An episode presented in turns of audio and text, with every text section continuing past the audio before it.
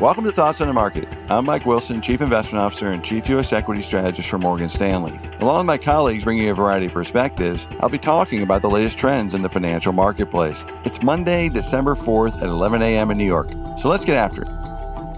After a very challenging three-month stretch for stocks ending in October, the S and P five hundred recouped all its losses in November, while the small cap and S and P five hundred equal weight indices only regained about half. This left the performance gap between the average stock and the market cap weighted index near its widest level of the year, as equity market performance remains historically narrow. In other words, the market accurately reflects today's challenging operating environment for most companies. In many ways, it's a reflection of how most consumers are suffering amid high absolute prices in most spending categories.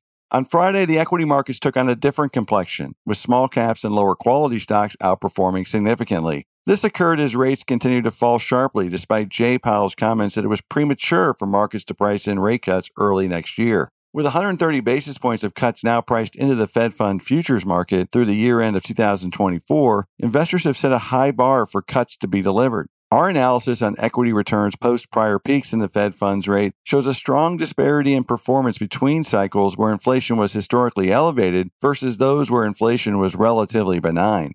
The equity market appears to be betting on the playbook from the last four cycles when inflation was benign, suggesting we are early to mid-cycle for this particular economic expansion. However, our analysis of the earnings and macro data continue to suggest we are late cycle, which argues for continued outperformance of our defensive growth and late cycle cyclicals barbell strategy. The primary argument supporting our position relates to the labor market, which appears to be short on supply at a price companies can afford. This is why labor demand continues to soften and why consumer spending is slowing. Having said that, we can stay in the late cycle regime for long periods of time, with two thousand twenty-three representing one of those classic late cycle periods. This is why large cap quality is outperformed and why Friday's rally in small caps and lower quality stocks is unlikely to be sustained.